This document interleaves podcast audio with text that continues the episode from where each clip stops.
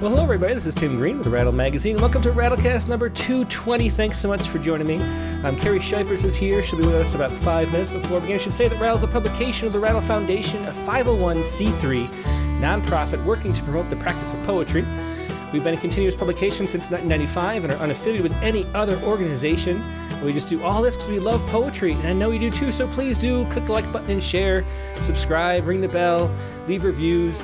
Wherever you're listening to this live or later, uh, there's something you can do to help spread poetry around, make our rankings rise, get more of this out there into the world, and it's a world that needs it, so please do help share as much as you can. Um, now, as all we always do, we're going to go talking first to our Sunday Poet Respond poet. And for the second time this year, um, we have Francesca Moroni. Hey, Francesca, uh, how you doing? Hi, Tim. I'm well, and you? Thank you for having me. I'm great. Yeah, thanks so much for being here again. Um, you know, it's just a, a, beautiful poem. Do you want to explain how the poem came to be and um, and you know what inspired it? Sure. Well, I've been spending a lot of time in the trees this fall, and um, read about Kenya's effort. This is the article that had sort of spurred me to this, planting all these trees, and I was really struck by the beauty of such a huge act 100 million trees and also this idea that we're only planting those trees because we've already lost so much. And so i was just sort of sitting with this idea of replacing how we can never really replace what's been lost but that loss and grief are also always about love and desire for something more Mm-hmm. And I wound up with this poem. yeah, I mean it's a beautiful poem, and as so many you know poems do, it went from a you know political you know news story to a really personal place. Um, a poem that's both sexy and sad, which is a combination that doesn't happen very often. It's hard to put all that in a poem. Well, the whole thing is also an extended metaphor too, so it's a great poem. Uh, do you want to go ahead and read it? Yeah, please. Thank you. In today's fantasy, trees, poems, and sex. Before you died, you promised me a book of poetry. It was the day we planted the maple. We sprawled in the dirt beside our newest sapling. You asked what I wanted for my birthday a pair of woolly socks, vial of sandalwood oil, tube of rose scented cream. I watched you smile, waiting for me to decide. On the street, over your left shoulder, passing cars, a dog and its human, pollen painting everything green. Perhaps some sonnets. I grew warm, anticipating thinly veiled eroticism oozing from each sestet. Oh, free verse, I declared, excited now, wanting poems a bit subversive, poems as unafraid as you and I, poems loud enough to declare our most basic desires. Fuck, come, on your knees. What is it that I miss the most? The feel of your mouth moving over me while I read Neruda to you beneath the duvet, or the way we loved to lie beneath the trees. In today's fantasy, you have lived long enough for us to lounge again in the yard. You teach me Cornus florida and Aesculus pavia. We have already identified Acer palmatum, with leaves so red I sometimes tremble in the presence of all that heat. In today's fantasy, we unwrap the book you have given me, and then we take the poems to bed. We tear them with our teeth. We suck each stanza and caesura until the poems glow rich and red, as fierce and fiery as the bloom of Japanese maple. In today's fantasy, you and I are the leaves blazing through this late autumnal light, moments before we fall. Yeah, thanks so much for sharing that, Francesca. And again, that was Francesca Moroni with a Sunday's poem in today's fantasy, Trees, Poems, and Sex. And in a poem that really relates a lot to Griefland, um, the main book that we're going to be talking about today with Carrie Shipers. And I had no idea because um, I read Griefland you know, Sunday after picking this poem on Saturday. So it was an interesting thing to see, um, you know, something a lot of people go through and really well done. Um, thanks for sharing this poem. It was really touching. Thank you, Tim. Thanks, Carrie. Have a great night. Too. Thank you, Francesca. That was Francesca Moroni with uh, Sunday's Poet in today's Fantasy, Trees, Poems, and Sex. Now we're going to take a quick break and go to our main guest, Carrie Shiper. So sit tight, and I will be right back with more poetry.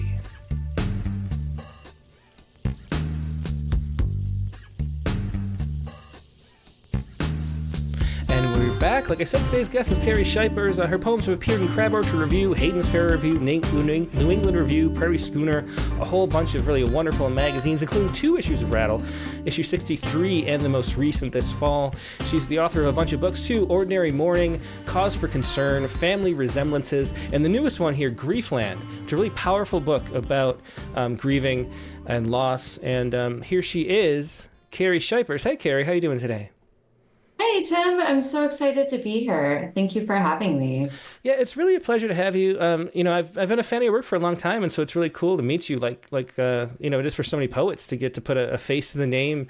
Um, and it's interesting too. We're going to be talking about poets uh, or poems later from the about corporate culture, which is a fascinating thing too. Which I always thought of you as that because I've seen a bunch of your poems along that lines too. But there's a whole wide range of things that you're writing about. Uh, do you want to start reading the first poem from uh, Griefland? Sure. Griefland. On the road to Griefland, you pass other attractions you'd prefer zoo, water park, dirt track for monster trucks, haunted asylum on a hill, but it's too late to change your plans. Admission costs more than you thought. Your coupon is expired and no discounts apply. Inside the gates, the landscape you remember has been changed. Where you expect a carousel, a bandshell stocked with elderly trombones. In place of a photo booth, a funhouse full of foggy mirrors. At least the rides are still the same roller coaster, Ferris wheel, cages that rotate upside down. You start with the one that you like least barrel that spins, pins you to the wall while the bottom drops away. Despite rust and peeling paint, Accidents are rare and so far never fatal. You're safe if you stay seated, keep hands and feet inside the car, obey the teenage operators who make sure your lap bar's locked, wish you an awesome ride. At Griefland, you crave cotton candy, funnel cake, corn dogs striped with mustard you drip on your shirt. Your stomach hurts even before the kettle corn, nachos, cherry snow cone leaking in the dirt. No matter what the forecast says, damp air forms a sticky film. Umbrellas aren't allowed, so dur- during daily showers, people shelter in the gift shop and arcade. Being near so many bodies crowds your breath, but far off lightning means you're trapped until clouds clear. You don't doubt you deserve a prize from game booths rigged to let you win, or that once your arms are tired, the giant blow up hammer, stuck dog with mournful eyes, won't seem worth keeping. The longer your day at Griefland lasts, the more unease you feel among the smeary clowns, groundskeepers trailing smoke as they sweep up debris. Your feet and knees are sore, but even when you find a place to sit, you can't keep still.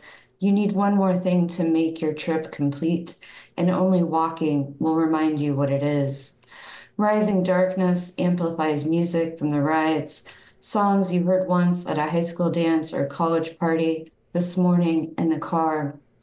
You watch packs of people rushing toward their fun, their smiles forced and laughter frantic, and decide you're not like them at all. When you're ready to leave, it's hard to find your way.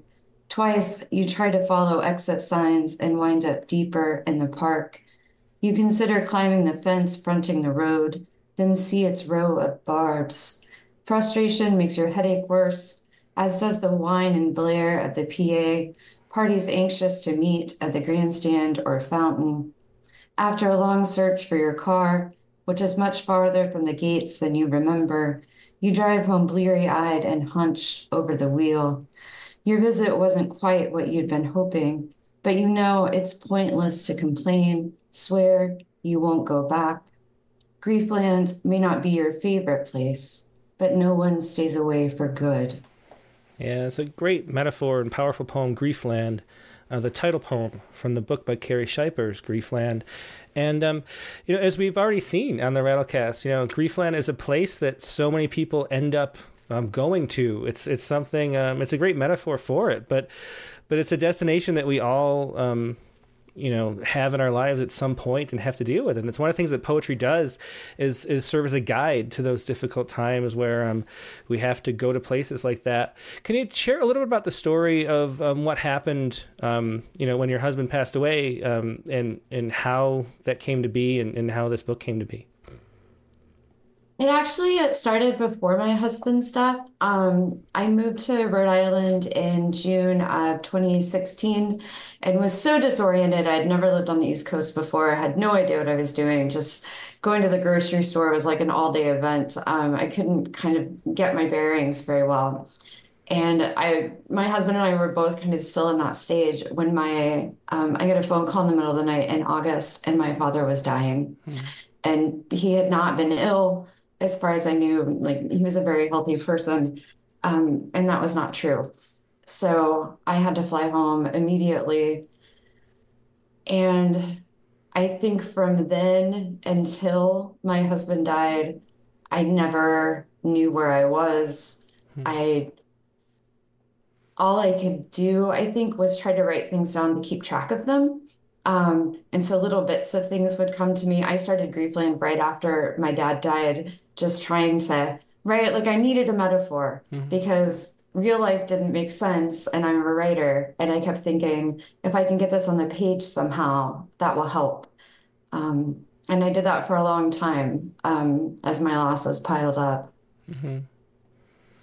and then um, and so how long after that did, did your husband die 10 weeks. oh wow yeah and it was it was sudden like like what what happened Um, it was actually quite, um, well, I won't say quite drawn out. People obviously go through all kinds of terrible things. Um, he didn't feel well when we moved here, and he kept, you know, he'd feel better than worse, than better than worse. Um, and so he was in and out of the hospital a few times, and it always seemed um, like fixable problems, right? He had his gallbladder out at one point, and it seemed like that would um, take care of the problem. And it didn't, and he was back in the hospital, and that was about six weeks that he was just in and out of the hospital. And then um, he um, went into coronary arrest, and they revived him, but um, he was never awake again. So eventually, I had to make the decision to disconnect his life support. Yeah, it's such a such a amazingly difficult thing to to have to go through, and then um, yeah, and, and it you know it seems you know that that amount of time seems really sudden too, like something they wouldn't be prepared for, and so you know the the shock of that must um, make it even more difficult. It did. And I grew up around hospitals. I am weirdly comfortable in hospitals. I speak the same language. Um, I usually have a pretty good handle on what's going on. Um, but it just it took so much energy every day to just get through that day. Um, that I think I was stunned and recovering for a very long time afterward. Yeah. Um, so uh, Paul Mitchell Bernstein already asked, and I wanted to ask this too. So maybe now is a good time. But how did you come uh, with the inspiration of, of the theme park? Um, is is the central metaphor that sort of, you know, become the title of this book? I don't really remember. I think part of it was just, and I, I haven't been to a lot of theme parks, honestly. Um, but the way that they're fun, but they're also scary in a really controlled way, right? And so you can get the thrill of a roller coaster. Your death is very unlikely. Um, and also that feeling that I've had lots of times in my life where you're a little kid at the fair and you just had too much day, Mm-hmm. right? Yeah. There's no there's no thrill left. There's no, you know, there's no treat left that's going to thrill you. There's no more exciting thing you can see. You just need to go home. Mm-hmm. So I think it was a combination of those things, right? That world where everything's just like maybe slightly off. Mm-hmm. Um, and the feeling of wanting desperately to get out of a place that you've been told is fun. Yeah, yeah. I mean, like the exhaustion at the end of the day, and and you know, as a kid too, like you're you can't go home until your parents say so, too. Right? You And know, you and, so they're kind of dragging around trying to get their you money's worth. Yeah. hmm Yeah. Uh, well, let's hear another poem uh, from the book. I think the next one up is the next poem, um, "Letter to the Small" or from the smallest state. Yeah. Um, and so this is there are a lot of letter poems in this book, but um, I wrote this one particularly thinking of my dad, which I think comes through at the end. Letter from the smallest state. One morning, just after I arrived, a man walked past my building singing Springsteen, then yelled fuck over and over. By the time I got up to look, he'd disappeared or at least gone silent. Everywhere I walk my dog, we find chicken bones and coins, mostly pennies, but sometimes dimes and quarters. Also, playing cards, which raises questions why people have so many decks, why they wear out so fast. I don't like donuts very much, but I can always find a Dunkin' when I need to turn around. Because I'm still afraid to drive downtown, I get my hair cut and teeth cleaned in a suburb that starts a few streets over. At first, I resisted the Rhode Island left, but I've come to appreciate how practical it is. I love how people pronounce car, coffee, and my first name. They seem to say whatever's on their mind, often loudly and in public places. At the DMV, I be promoting my shit. The library, I take the bus because I don't have time. The bank, my son's a friggin' leech. At the park, Grown men play baseball in full uniform in front of signs that say, Police take notice, which is either a threat or a request. Hundreds of bottle caps, mostly Corona Light, shine in dirt that's more like sand. In summer, the forecast on the local news includes tides, wave heights, and safe sun time. Even the grocery stores are different. I can't buy alcohol or mail my packages. Goya gets most of one entire aisle, pasta and sauce another. So many kinds, I'll never try them all. Six weeks after I moved, my father died. He was never going to visit because he didn't fly, but he said I should live where I was happy. I don't always remember that he's dead. I catch myself eyeing lottery machines for tickets I could send, practicing stories about traffic. Sometimes I pretend the coins I pick up are from him, but I was finding change before he died. And that was um that was letter from the smallest state from Griefland, and it's one of many, as you mentioned, uh, letter poems in the book. And, and it's one of the things I always talk um, about on our critique show that we do on Fridays is that uh, one of the ways to get a really strong voice and like that that concept of voice is to feel like you're actually writing to somebody, you know, and and there's that sense of like you know you can abstract and, and not have a connection um, unless you have a sort of an idea in your mind, even though if it's not, even if it's not. Um, you know, explicit, uh, your mind that you're actually talking to someone, that the poem is a conversation directed at something. And I think these poems really show um, how well that works because they're, they're poems, of course, to to writers um, and people who've gone through, you know, to Griefland as, as the metaphor, but people whose stories you've read and, and synthesized and wanted to reply to. And, and there's a real inti- intimacy to that, to connecting through poetry in a letter form to somebody. Can you talk a little bit about how you came to write those types of poems? I think I've written some letter poems in the past. But there was something about when I was trying to write this book, which I didn't know was going to be a book, and actually kept telling people it wasn't, and people just were like, mm-hmm, mm-hmm. um, and ignored me, which is fair. Um, I I think it was partly that struggle to connect and to want. There were things that I was trying to figure out that I could only figure out if I tried to explain them to someone else. But there were so few people in my life who knew what I was talking about and people tried very hard to listen. They were very kind. But I think part of why so many of the poems in this collection are letters to other writers is because I was reading these grief memoirs and I felt like, oh, I'll tell Mark Doty, right? He'll understand. I'll tell Joan Didion. Um, and so that was really important. And then some of them are letters to people in my life. Um, you know, who either weren't there to hear me or I couldn't articulate out loud the things that I wanted to say, mm-hmm. but I could write them down. Yeah. Um, have you gotten any responses from any of the uh, authors that you've written poems about? Because I know, you know, they'll, yeah. I mean, Mark Doty, I'm sure he'd, you know, be interested to read it. Have you sent it, sent the book to him or anything like that? No, I haven't. It would, it would be, I think, an interesting thing to do, but no, I haven't. Yeah.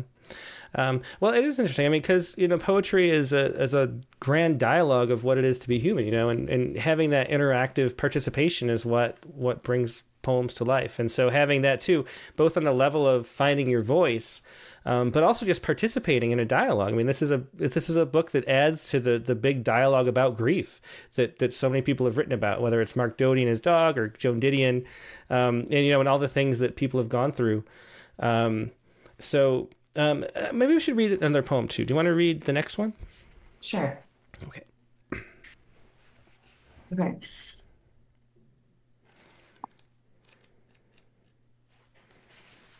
Um, this poem has a title that reads into the first line. My dead husband never wore a watch or was ready to leave on time. He thought I should wash my car more often, hated cell phones except when he borrowed mine. Even with the window open, his showers built up so much steam the smoke detector chirped.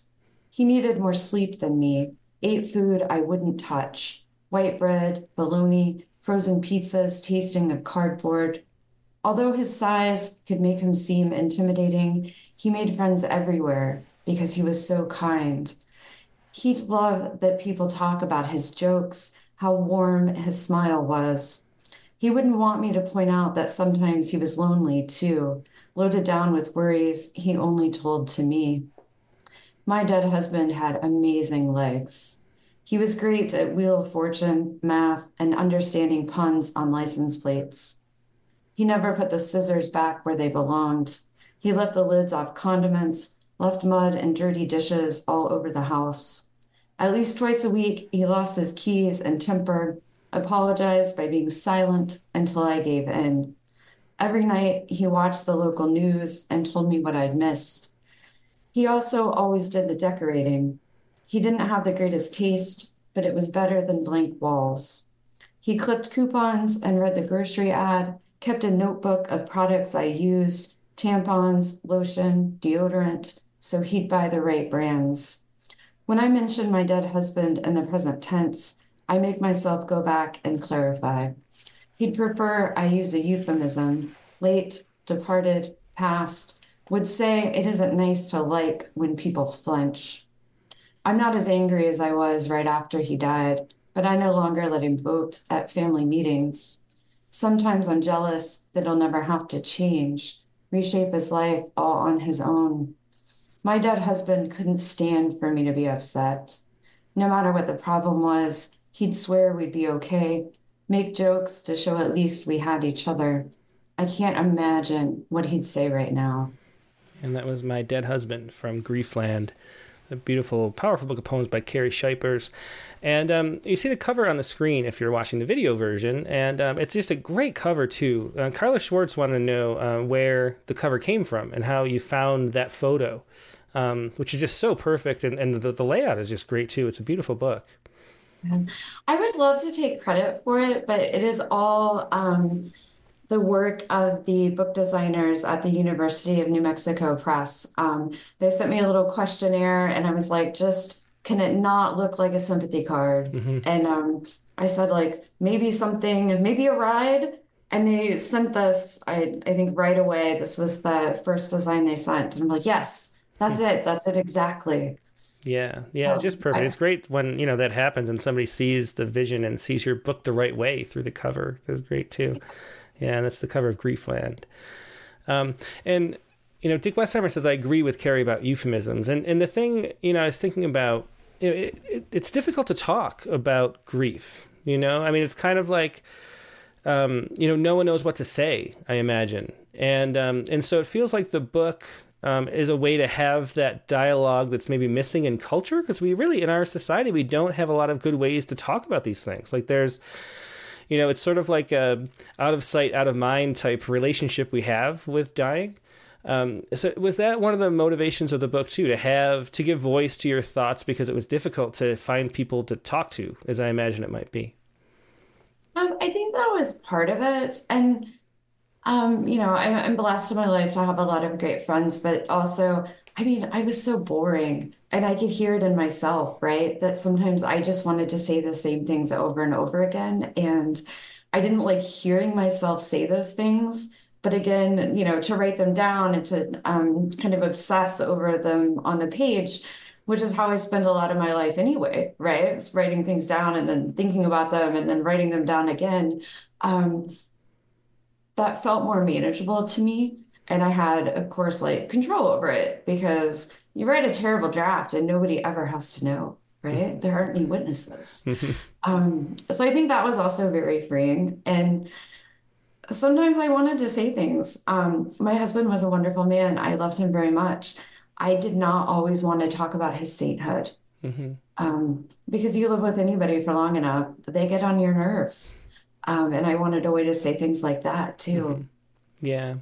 Um, well, usually I have to ask people uh, if they have any questions at some point later in the show, but there's been a bunch already. Dick Westheimer asks, um, I know it sounds like a cliche question, but what did Carrie discover as she wrote these wonderful poems? And and really, what was the what was it that you learned in the process of writing these about grief? Uh, is there any advice you can pass along, or what did you discover?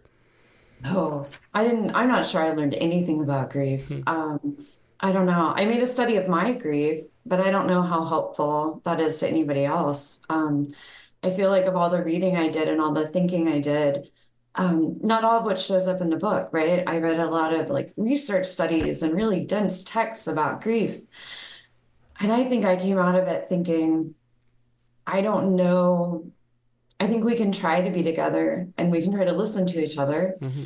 And beyond that, I don't know that there are that many answers. Yeah. Hmm. Which is a horrible thing to say. I know. Um, I wish there were.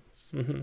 Well, if there were, you know, it wouldn't be such a a difficulty of knowing how to deal with it. You know, it's the one like we're the only creatures in the universe who know how you know how things are going to end at all times. You know, we have to deal with that and find a way. And there's no real solution to it. You know, there's no way to make it better. We can try to find all these different ways, but but nothing really does except for you know moving on and time passing, and it doesn't really heal anything either. So it's it's a difficult thing. Um, let's see. Well, let, let's read another poem from the book. Okay. Right. This is Dear Grief, another letter poem. Dear Grief, I wish you wouldn't text my friends when you've been drinking, call the landlord to complain about the heat, slow drain in the bathroom sink. I don't know why he talks to you. Your name's not on the lease. You make me pay for everything, not just rent and utilities, but takeout you let molder in the fridge, clothes you buy online and claim gifts, although they're never in my size. You borrow books and drown them in the shower, scratch up my car and fill my bed with bowls of oatmeal you've abandoned, tissues I won't touch. I'm sure you're the reason I feel sick. Fevers, headaches, swollen joints, and pressure in my chest. I've adapted to the stomach pain, but not the vertigo. How my brain senses subtext even from my friends. When I try to go out for air, an hour on my own, you insist on coming too. Stand so close, your shadow swallows mine. Grief, you're the worst roommate I've ever had. I hate the way you hog hot water, play awful music on repeat, and set my clocks 10 minutes slow to make me scramble. And I hate the questions and regrets you save for 4 a.m., whispers that keep me wide awake. And yet, no matter how upset with you I get, I admit it hasn't all been terrible. I like it when you sit and listen to my stories, how you don't say I'm making you too sad or try to drag me off the couch. You just ask if I'm warm enough, hand me the remote, and let me pick the shows. Grief, I can't afford for you to stay forever, but you don't have to move out right away. And that was Dear Grief, again from from Griefland um, you know, personifying the grief there, you know, in, in, addition to a book that gives it a place too. So it's really a, a, way of, you know, giving it a container in both ways, which is fascinating. Yeah.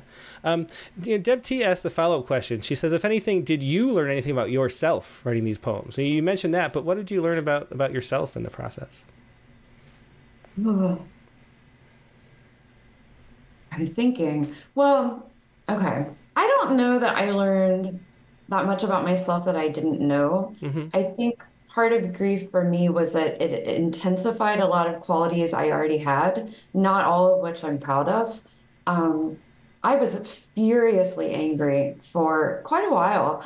Um, and I knew I was an angry person, but I didn't know how much anger there was. Um, so there was that. And I'm also somebody like I'm intensely private. I can be like wildly quiet, which maybe is hard to believe right now, but um, and I feel like some of that intensified as well, right? That it was just um, I had to be alone. I couldn't I couldn't stand noise. Um, it was hard to go out sometimes. Um, so I think um, Philip Larkin has a quote that says loneliness clarifies.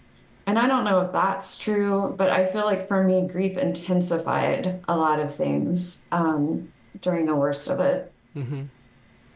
Um, you know, Penelope Moffat brings up another point um, that there's a lot of humor in, in some of the lines in the poems, and you know, personifying grief is is funny too, um, and you know things like that. Um, Penelope asks, um, "Did the poems make yourself laugh? The funny lines, and does that help?" Um, I don't know that they made me laugh. I'd worry, I think, if I laughed at my own poems, but I enjoy the fact that they're funny. Mm-hmm. Um, and that was, I found there was some freedom in writing Griefland that was new to me at the time. It was different from anything that I had ever written before. And it was, there was a lot of relief in saying things, um, like I say in the poem, My Dead Husband, for example, and just letting some of that out um, in kind of a, I mean, eventually a public way, right? It wasn't public when I was writing it. Um, but I thought that was very helpful. And I could say kind of shocking things on the page that maybe I didn't want to say to another person. Mm-hmm. Yeah, well, that makes a lot of sense too. Um, did, did you, um, you know, in that regard, do you find, you know, sharing the poems with people who would be surprised at your thoughts? You know, do you find that difficult at all? Like people reading, reading the book or, or giving readings or anything like that? Um, I have so much distance at this point from, I mean, I wrote these poems really intensely the first couple years after my husband died. And the book came out in the summer of 2020, which was terrible timing, I think, for a book called Griefland. Mm-hmm. I used to joke that it, it made a terrible gift, um, which, you know, I like to think isn't really true, but it felt true for mm-hmm. a while. Um, I don't, I think when I read them, I hope that people understand. Um, and then also, right, I'm like one person talking about what I think. Um, I worried a little bit um, when it first came out, and some people that I knew read it. I think that's always a little bit tricky for me, right? Mm-hmm. There are some friends who maybe recognize themselves in the poems. Um, I think my mother would have recognized herself in some of the poems. Um, yeah. How how much do you feel? You know, do you stay true to the subject matter you're writing about, and how much do you let your imagination take you in different places, like with characters? You know, I mean, some writers think that you know things should be all as factual as possible, and some think amalgams of different characters together, or, you know, fair play and things like that. What is your perspective on that? Oh, when I'm writing poems, I don't care about the truth at all. Mm-hmm. Like, I did not swear to anybody that I was going to tell any kind of literal truth in my poems. Um, and it's interesting now because there are some things in the book that are not literally true because they didn't fit the line or it was too complicated to try to include the details or like the real narrative, right? Mm-hmm. Um, and I feel fine about those things. Um, I often, of course, I'm trying to serve um, something that feels true, but I don't limit myself to verifiable facts. And I don't think anybody cares that mm-hmm. much, mm-hmm. Right? Like, I want to serve the poem. I want readers to feel served by the poem. So I can be pretty fast and loose with the truth. Mm-hmm. Yeah, and you know, as um, as Monica says, I think Carrie underestimates how powerful sharing the pain can be. And you know, I mean, it's really not about any one specific story. It's about this broader truth of of going through life and what we experience and, and, and what matters and, and how to navigate it. And there's so much we can learn from each other's stories if we just listen and so I think um, you know that's a great a great way to be about it. You know, pursuing the, um, the, the deeper truth beyond the facts is something that I always think is is more important too. Um, let's read one last poem um, from Griefland, and okay. then uh, maybe talk more broadly after that. Okay. Letters started on my steering wheel. The mechanics I trust most wear flannel shirts that smell of coffee and exhaust. They notice my low mileage, how clean my engine is, say they can tell I've taken care. When they offer me options for repair, I try to channel your advice, then spend what it takes to ward off worry. A week after you died, I went to get my car inspected, was told I wouldn't pass until I drove 200 miles. The atlas in my trunk's a decade out of date. Its pages much too big for this new state, and yet I can't imagine throwing it away. When I confessed that I was moving east, you asked if I'd start talking like the people on the yard, and I said I'd do my best not to. I sound the most Missouri when I'm tired or in pain, and also if a y'all are fixin' to will get me what I want. A lot of what you taught me, I've lost by not using it. The names of trees and tools and how to win at five card stud, the best phase of the moon to plant potatoes in. Yet sometimes I'm surprised by my certainty. From the sidewalk, I could tell my neighbor's generator needed new spark plugs, but didn't have the words for how I knew. On the wall beside my desk, a shadow in the paint suggests three quarters of a skull. It reminds me of your gear shift knob and hitch protector, the plastic skeletons you hung in the back window of your truck. The morning of the day you died, between mom's calls, I searched tickets to Kansas City, sat staring at that skull. By the time she said, Come now, I felt like I'd been traveling for hours. I won't call you my compass. It's not your fault how often I get lost. You're my almanac and AM station, concrete foundation like the ones you built so many of. You always said you didn't fly because it was unnatural, but I know you didn't like to ride with anyone you hadn't taught to steer. And that was um, letter started on my steering wheel again from Griefland, and one of the many letter poems in the book. Um, eh, did that become a way to generate new um, poetry too? Like, did you find yourself once you realized you were writing a lot of letter poems? Did that become a kind of prompt that like pushed you forward deeper into, you know, your subject matter and what you were you know needed to write about? I think that it did because it was right it was working mostly. And so i could think about okay this is the book i've read or this is the thing i'm thinking about. Is it a letter? Um, and there are some poems that didn't work as letters and i had to do another way.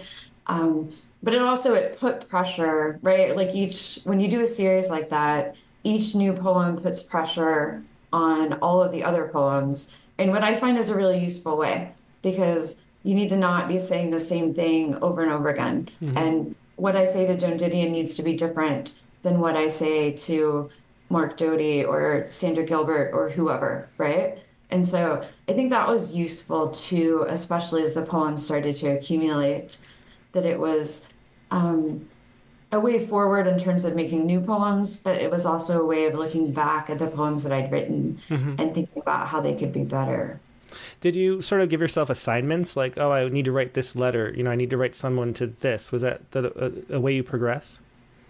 Um, not in so organized a fashion, um, but I think when I'm really deep into something like that, right, that it's like the wheels are always kind of turning. Mm-hmm. Um, but then I wanted so much to write one to a poet that I love, and I could not, I just could not do it. Um, right? And I drafted it and it was awful. Donald Hall, I wanted to write Donald Hall a letter, right? Mm-hmm. Because of his poems to Jane. Yeah, but it didn't work. Yeah. Hmm. Why do you think that is? Why uh, why was that harder? I don't know. It was toward the end, and I don't know if I was just out of steam, maybe, or out of things to say. Um, I don't know. It just mm-hmm. never works. They don't. They don't all make it, right? Mm-hmm. They just they can't all. Yeah, yeah they definitely yeah it's, it's not it's sort of what your subconscious wants to write about more than what you want to you know and so sometimes there's something to say and there's sometimes maybe there's not something articulate there. Yeah. um, so let's talk about your your um, progression as a poet you know through time. Uh, is it something that you always wanted to be a poet? And what was your development like? Is, is it stretched back to, to childhood like it does for a lot of poets or was it um, something that came on later yeah, I mean, it kind of stretches back to childhood, which is not to claim that my childhood poems were good in any way. Um, but I wrote poems and wrote poems. And then as a teenager, of course, I had a lot of feelings. So I wrote a lot of poems that had a lot of feelings in them. Um, but when I went to college, I was a psychology major. Mm-hmm. I have a degree in psychology. Oh, yeah. Um, mm-hmm. But I was taking workshops. I had a creative writing minor, which I had allowed myself, right? And I'd carefully planned um, time for my minor. And um, I had a wonderful teacher, Lynne McMahon, um, who at that time was at the University of Missouri. And she just said, You should be a poet. Um, which actually made me very upset at the time, right? Because it mm-hmm. just ended all these plans I had. And I understood there's no money in poetry. I mean, there should be, but there isn't any. And I thought, well, that's that's quite a terrifying thing to do. And I remember telling my mother first, and I was trying to pass it off as this crazy woman told me this crazy thing. And my mom's like, Do you want to? And I was like, Hmm.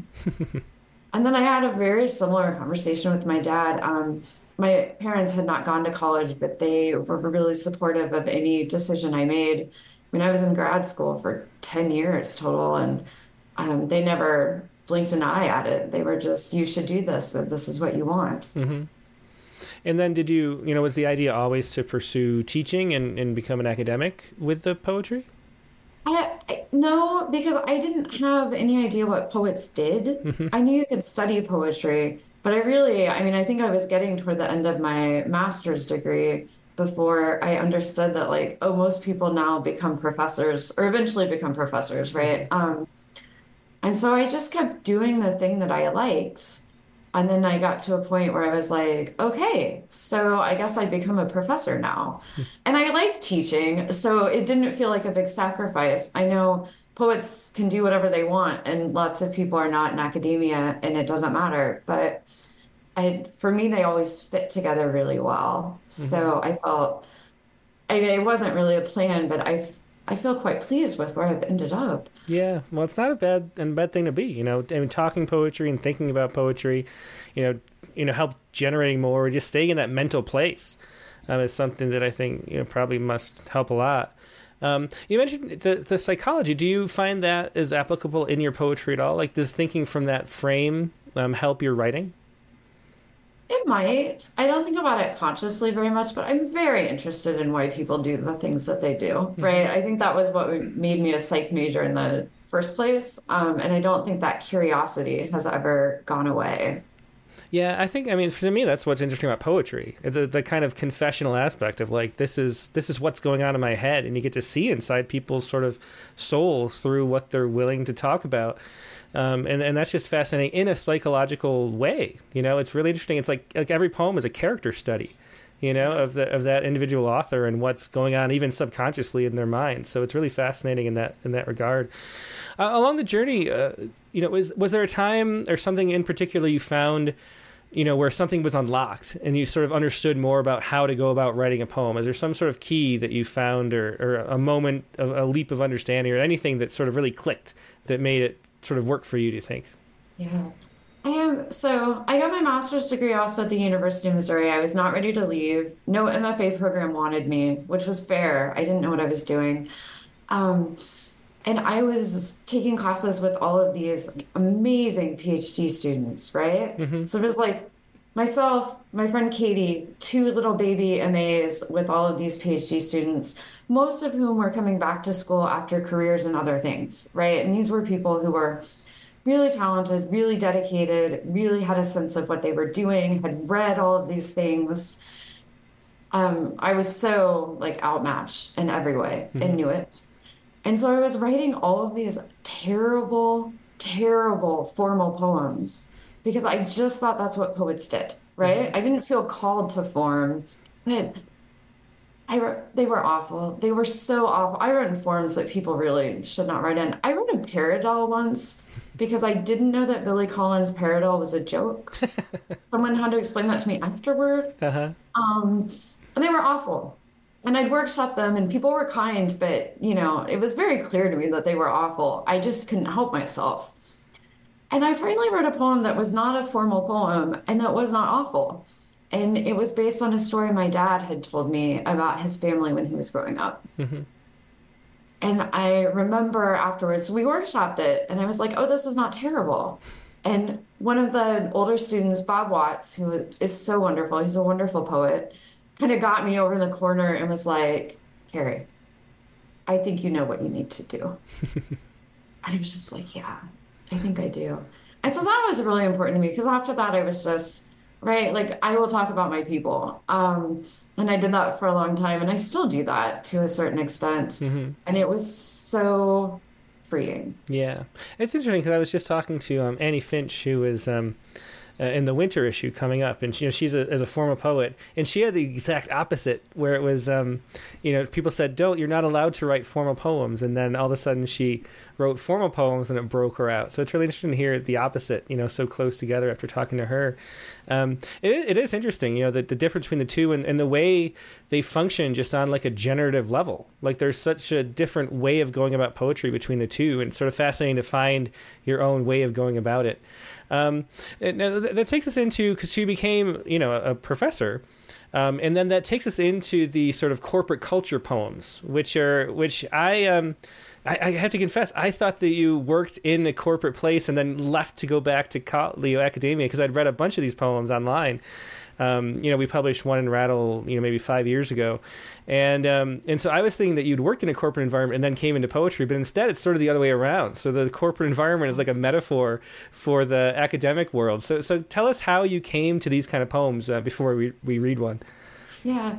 Um, and I'm so charmed that I've tricked you into thinking that I had a corporate did. career. I should have just let you believe that. Um, I think for me, so corporate language is so interesting, right? Like all of this, um, all this language that's used to like signal other kinds of meanings, right? And how anodyne a lot of corporate language is on its surface, how vicious it can be under the surface. Um, I also, my first um, tenure track job was at the University of Wisconsin Colleges. I was on one of the smaller campuses, a level institution that no longer exists. But it was part of that wave of um, the way that academic institutions were becoming increasingly corporatized, mm-hmm. right? Which I think now is so common that we barely even have to talk about it because everybody just understands that's what's happening. Um, but I was noticing even in our like tiny little campus, right? Some of the bureaucracy that was creeping in, some of the doublespeak that um, was a little bit of a code I had to crack because I was not familiar with it. Mm-hmm. Um, there was at one time they were threatening us, and it really was just a threat. They were going to have us fill out timesheets throughout the day, oh, wow. so that we could document our work and make sure that you know we were really earning our salaries. Mm-hmm. Um, and as a poet, part of my job was to write poems. Right, that that went in my file. That was part of what I was there for. And so I never wrote this poem, but I had such fun for a while just um, imagining what that would look like, right? So, and at the time I was writing poems about professional wrestling. And so my timesheet was going to be like 4:15, wake up thinking about Ric Flair. 4:30, walk the dog. 5:30. Why am I still thinking about Ric Flair? Because I was like, if you want to know what I do in a day, I will tell you, right? and then you will never ask me again. So I think that's where the corporate poems came from, and I just they also have been such fun to write. Um, I started this project um, quite a while ago, and then I was working on it when I stopped and wrote Griefland and then I went back to the corporate poems, and I think I'm probably about finished writing them now. Um, can't do this forever. Mm-hmm. It's just it's been so enjoyable. Yeah, well, I definitely you can tell that you have fun with them, and that's why I, that's probably why it fooled me so well because I thought you were you know sitting through these HR meetings, you know, writing poems at one point or, or you know thinking about it, and I don't know, it just it seems to fit so well. Do you want to read? A, let's read here one so people can get an idea of them. All right. This is HR explains your severance package. We apologize for the slow shipping, any damage caused by damp or careless handling. Don't assume because the box is stamped fourth class, that's what we think of you. To make sure you stay well once your insurance stops, we've included vitamins, a first aid kit with extra gauze, some drugs we bought online but were afraid to take. We worried alcohol would be a bad idea So for comfort, we knitted an afghan to cozy up the suits you'll wear around the house while you rethink the color of your parachute, how full your bucket is. The fountain pens left over from last year's awards. We didn't want congratulations to seem like a taunt, so we used a paper clip to scrape off what we could. We really hope the bank won't take your car, especially during daylight with the neighbors watching. But just in case, here's a bus pass so you won't be trapped, a Starbucks card for lattes while you fail to finish your screenplay. We've also packed the rest of your office gum, toothbrush, photos predating your divorce. Although we were too late to stop the looting of your Legos and LaCroix, we did reclaim your antique paper knife, but the blade's so sharp, we're holding it for now. Because we know it hurt to be let go so suddenly and on the eve of bonus season, we hope you'll accept this package in the spirit that it's meant. It may not be the cash you were expecting, but it's better than the nothing we were told to send. Yeah, that's a great poem. That's from a forthcoming book. Uh, what's the title of the book going to be? Do you know yet? It's tentatively titled um, Performance Review. yeah, that's great.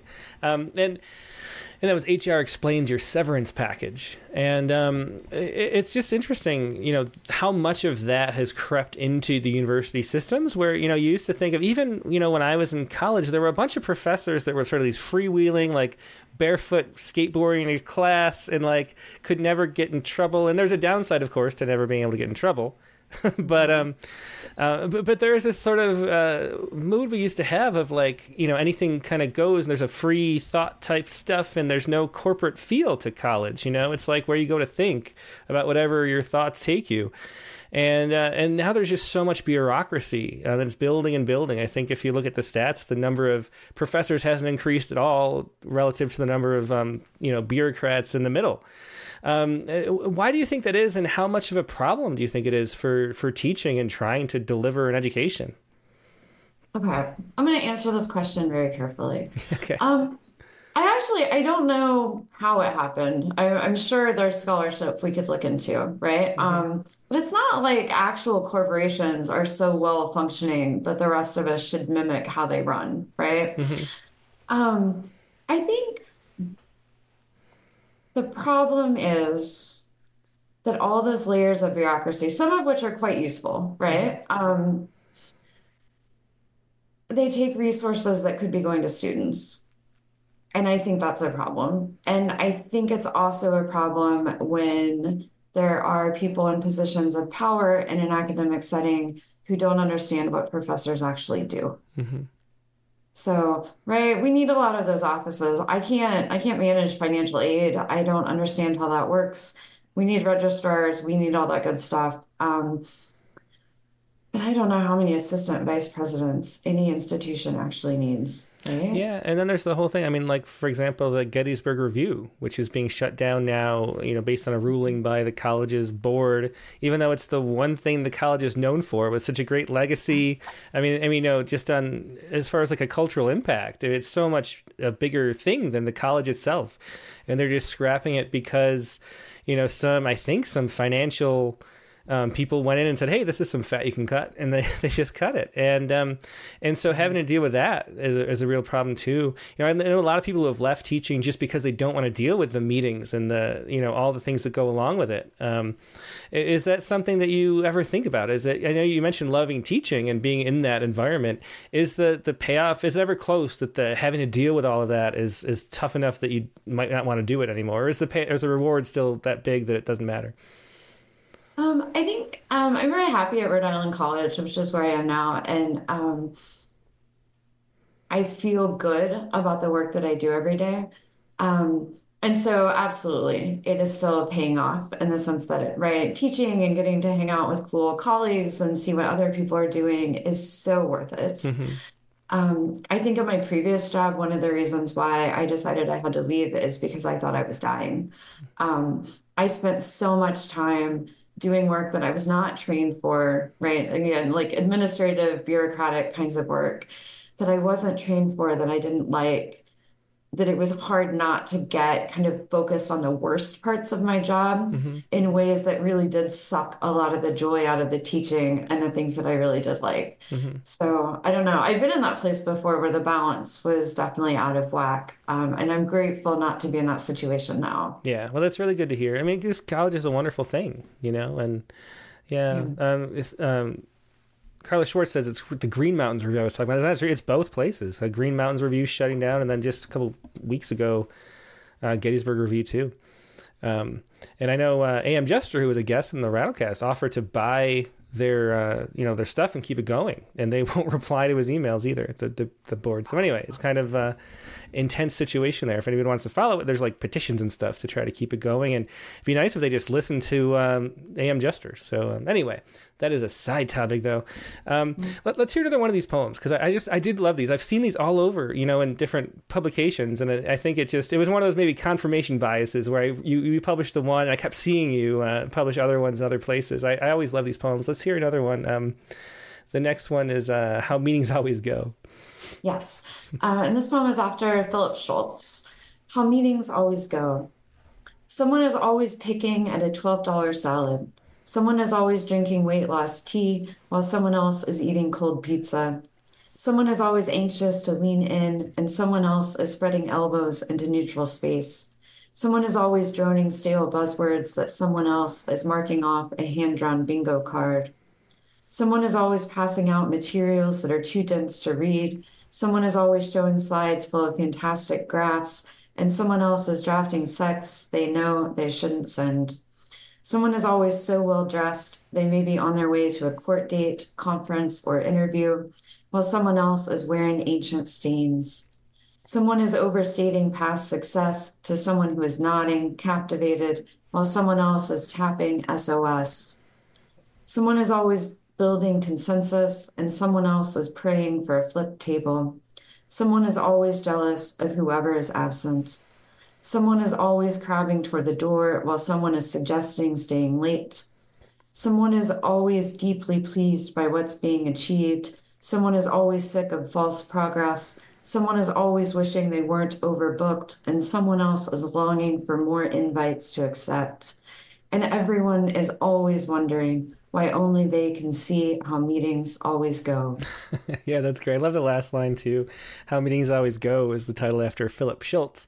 And uh, did you do any research? You know, did uh, or is it just is the mapping so close between staff meetings and this that it, you didn't have to? Because the the thing I love about all these poems is for uh, for the first I don't know ten or five years of Rattle, I was in a real estate office. Like I had a little cubicle that Rattle ran out of, and to be like friendly and not the rude weirdo poet, like I went to like and actually to get the free food too. I'll be honest because there was free lunch all the time.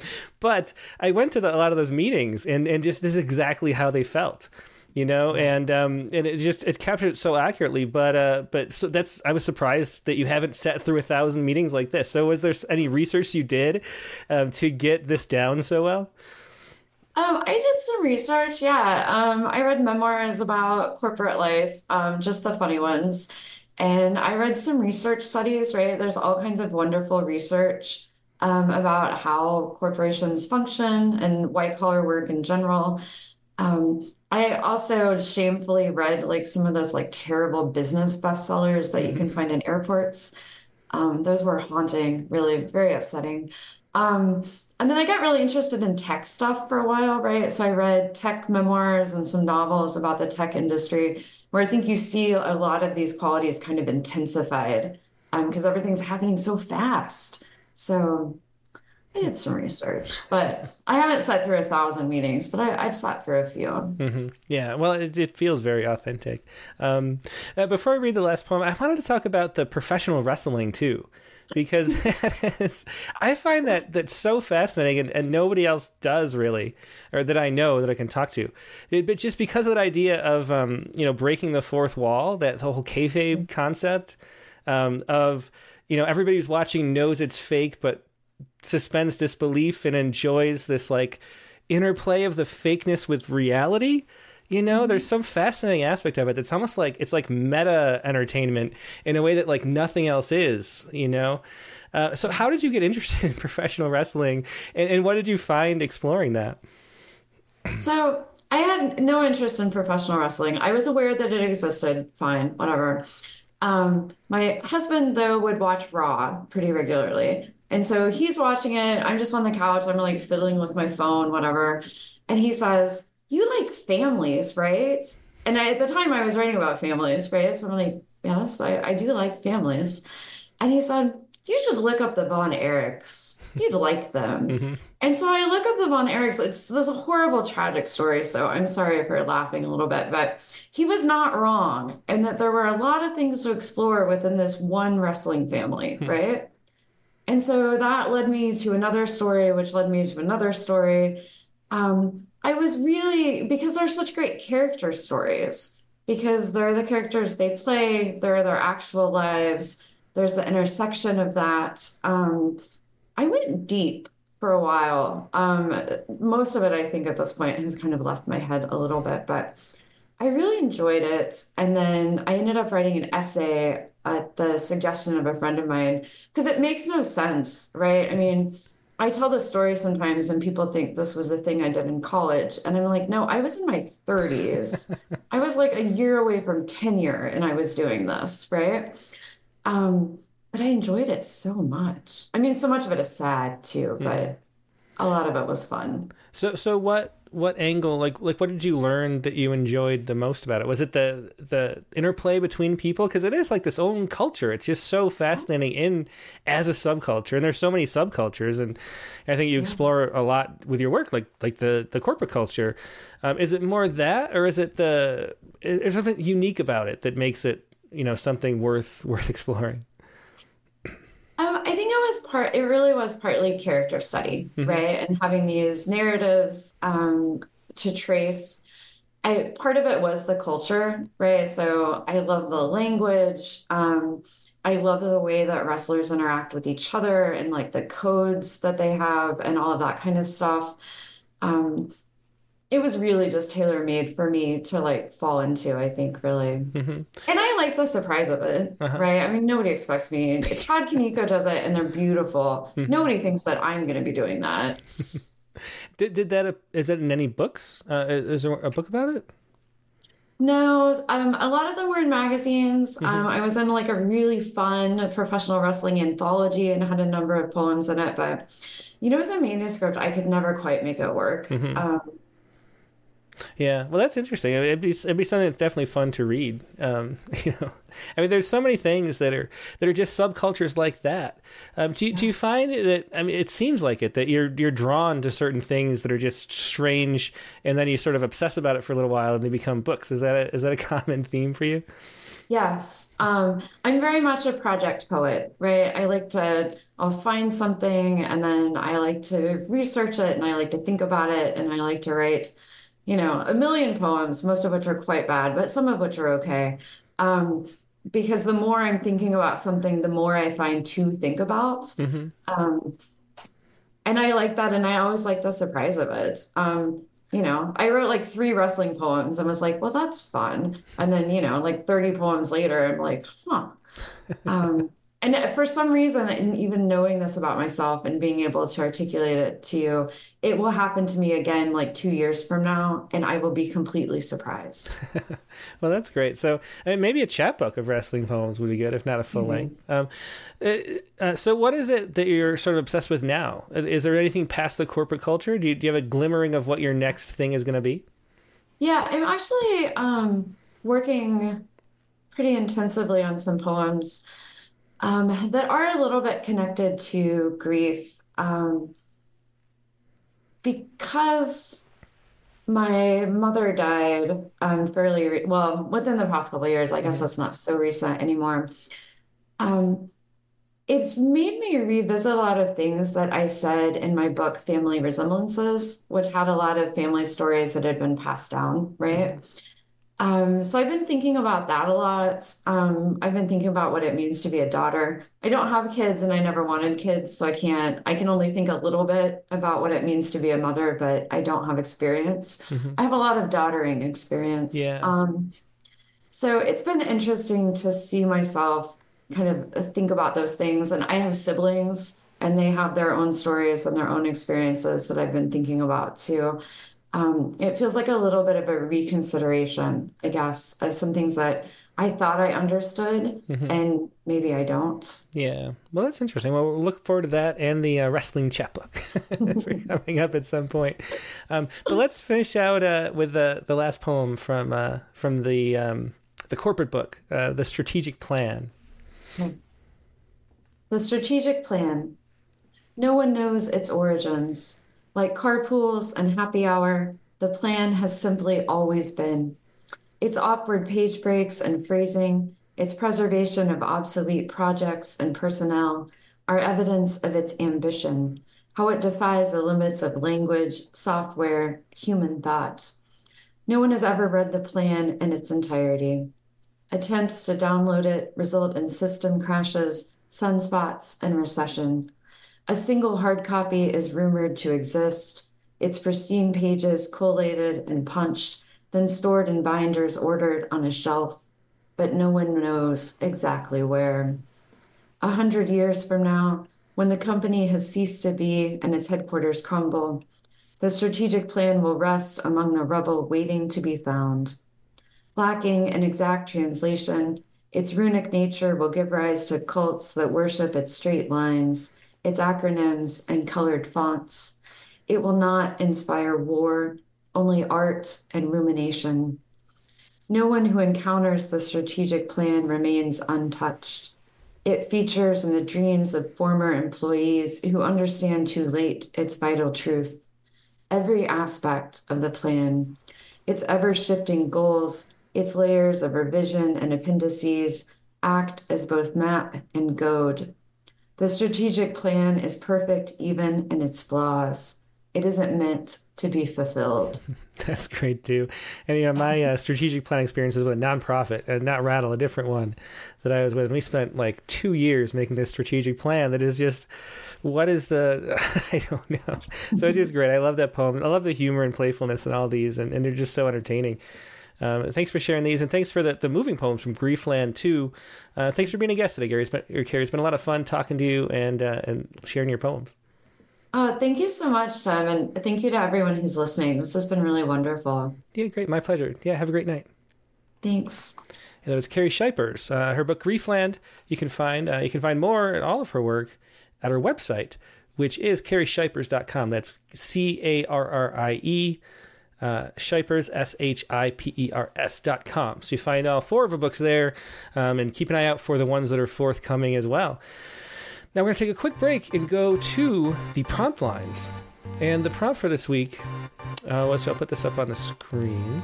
The prompt for this week is to write a how-to poem about something you don't actually know how to do. Um, if you have a how-to poem like that, uh, feel free to share it.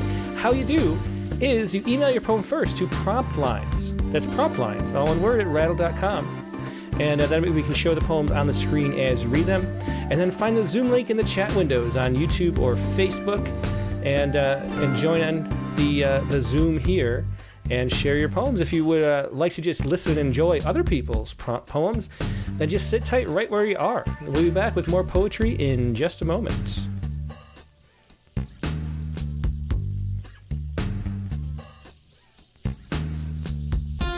We're back. Thanks everybody for waiting and joining us for the prompt lines. Now, the prompt for this week, like I said, was to write a how to poem about something you don't know how to do.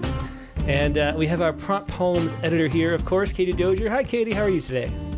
Great. I've really been enjoying the interview. That was really fascinating, particularly the corporate poems. Like it makes me want to write poems about many different weird things. What a great idea. Yeah, it definitely is. I mean, and, and you can, it allows you to explore and examine and dive into something that you might not have otherwise. So I think it's a great, that, that's the thing. I always like want to do that. Like I always have these like grand visions and then I could never make like poems out of them for some reason. I've tried a few times and I just can't get it to work. In my dreams, I want to be a, a project book poet because there's a lot of topics I like it's like a different part of my brain, I guess, is maybe what it comes down to. Do, do, do you do you see yourself possibly doing that?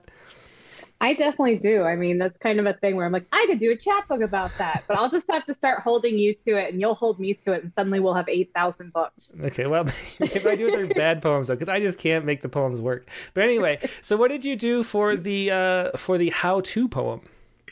Well, I think I was okay. So when I set out to do this, I think I remembered that you have a poem that's How to Whistle. Mhm. And then I was thinking about that poem. And so the first W that came to my brain that I didn't know how to do was whittle. And so I just went with that and wrote the poem pretty quickly. And it came out as a sonnet minus one. Ah, there you go. So it's been a while since I've, written, since I've written a 13 line poem, but that's how this one came out this week. Okay, well, let's hear it. It- Oh, Okay. ahead. If you have something more to say, say it. Don't be shy. No, I just was, I almost was going to say and then decided not to say it that I developed a cough like an hour ago. Oh, so I apologize. Aw. yeah, I start coughing. okay. How to whittle. I am a little block of wood in his palm. Look how he rubs me against his ring finger as if to start a fire. How he struck a vow to carve, to keep carving. The glint from hidden knives unsheathed. How a vampire's teeth gleam in the moonlight. His walnut words soon splintered. For years, I lay piled on the ground. Relief from being carved never came. Then, left in his hand, just dust that should have saved me. Yeah, there you go. That was How to Whittle by Katie Dozier. Um, and and so how uh, how did that? You know, you just dove in once you had the title, and the title generated the rest. The title generated the rest, and I I managed to write quite a few this week. I thought this was the best. I tend to believe it or not share my best as opposed to my worst. my worst being like just the title didn't go anywhere. Do you remember any But, other uh, titles that you shared that you wrote? Uh, let's see. Um, I okay. One was inspired in part by my daughter Lizzie, who is obsessed with the idea that she'll be the person to first fold a piece of paper more than seven times. I know. And she she showed me, and and she uh, she had a trick there, a little bit of a trick, which Tim kindly did not point out to her. but um, so it was how to fold a piece of paper more than seven times, and I kind of started, but I, I feel like that one is going somewhere, but needs some work. Mhm. So one of those, or like just, uh, I think honestly, I was going to too just pick a random verb, like use a random verb generator and do the first one I didn't know how to do would be fun. So that's a good idea. That could be a project poem book. How to, a how to guide. yeah, it could come with like a block of wood and whittling instructions. good. Right, well, for mine, I, I actually the fact that I had one that was like exactly the prompt kind of threw me off a little bit. I was hard to like get the structure of that out of my head because I was just reading it like not too long ago, um, putting Yeah. together a manuscript, and I don't know. So so I had trouble figuring out what to do. And I um, I was playing catch with my son Colin, and um, and we were sort of just throwing out ideas as we were throwing the ball back and forth. And he said, you know, of all the things I don't know how to do. And so one of the ones was like how to sing on in in tune, which is a problem. And uh, another one he started to do was like how to jump out of a plane, and then he said how to pack a parachute. And so I did how to pack a parachute. That seemed like it had some resonance uh, among the ones. So anyway, this is what I settled on. This is how to pack a parachute. Also, it might be 13 lines too. I don't know. Let's see. This is uh, how to pack a parachute. First, know you should never pack a parachute unless you know how to pack a parachute. Knowing is hard, but the packing is easy. Like anything else, is as simple as checking the lines for twists and tangles, flaking the canopy, shaking loose the folds that shouldn't be folds, and then folding S fold, S fold, tuck, tuck, cinch. Try this. Empty your room of all you've ever owned. Place yourself on your back at its center so that your arms outstretched stretch to nothing. Feel the weight of the air. Remember that you are always falling there. That is how to pack a parachute. And I, I, I meant to say too that I, I I watched like two or three YouTube videos about how to pack a parachute, and they all had that tone. And so I was trying to match the tone of the people, um, saying, you know, it's not that hard, just don't do it. so there you go. Anyway, that is my how to pack a parachute poem. Let's see what everybody else has. Uh, Joe Cottonwood um, popped on board first. He's first in line. Hey, Joe, how you doing? Hi there. Hey. Um, okay. Didn't, it, it's funny with these prompt poems because I, I need to sit on a poem for a month before I know whether it's a keeper or not, and it would just throw them out, and it makes me a little nervous. But anyway, um, what I don't know how to do, but wrote a poem about, is how to swim from Pescadero, California, to Shanghai, China. oh wow. And here's everything I know. okay. Wait an hour after eating. Shower before you enter the water. Google for Pacific currents. Bring pepper spray for sharks. Don't forget your passport. Watch out for oil tankers. Stop checking your phone. Find messages in bottles. It's okay to pee in the ocean. Seals do it. Stay south of the Great Pacific Garbage Patch. Sing along with humpbacks.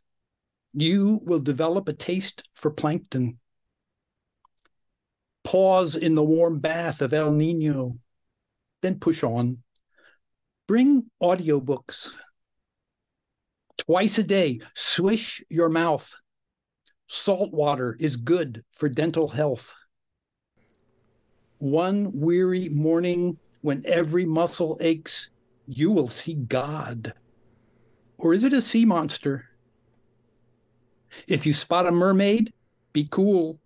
Don't take selfies. Remember, on the other side, the mermaids speak Mandarin. Pearls speak any language. Find some, give some, enjoy. Yeah, that is really fun. Thanks very much for that. That was how to swim from Pescadero, California to Shanghai, China.